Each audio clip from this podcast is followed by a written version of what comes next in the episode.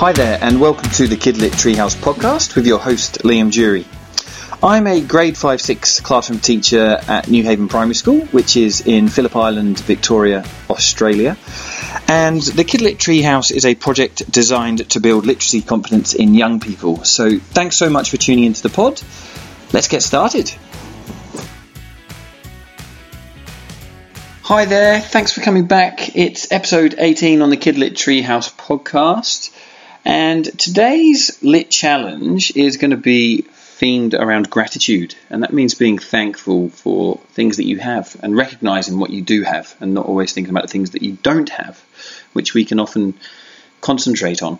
So, for independent writers, I'd like you to write down a list of things that you are grateful for today. And if you're one of your, the early writers, then perhaps you could draw some things that you're grateful for and then let your parents or adult in the house know what they are so they can write next to it.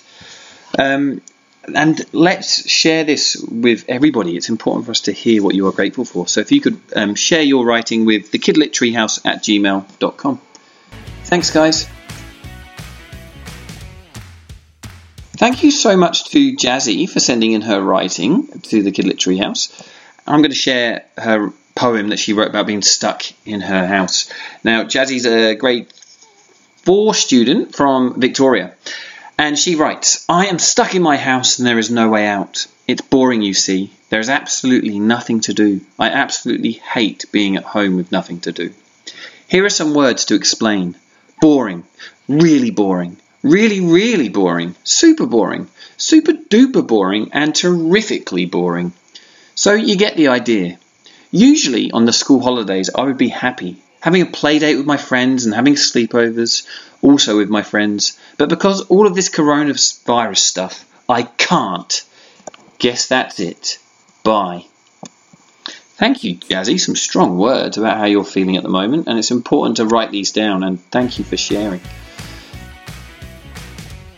So, Jazzy shared some words about how she's feeling about being stuck at home, and I know that is very challenging at, the, at this time for many people.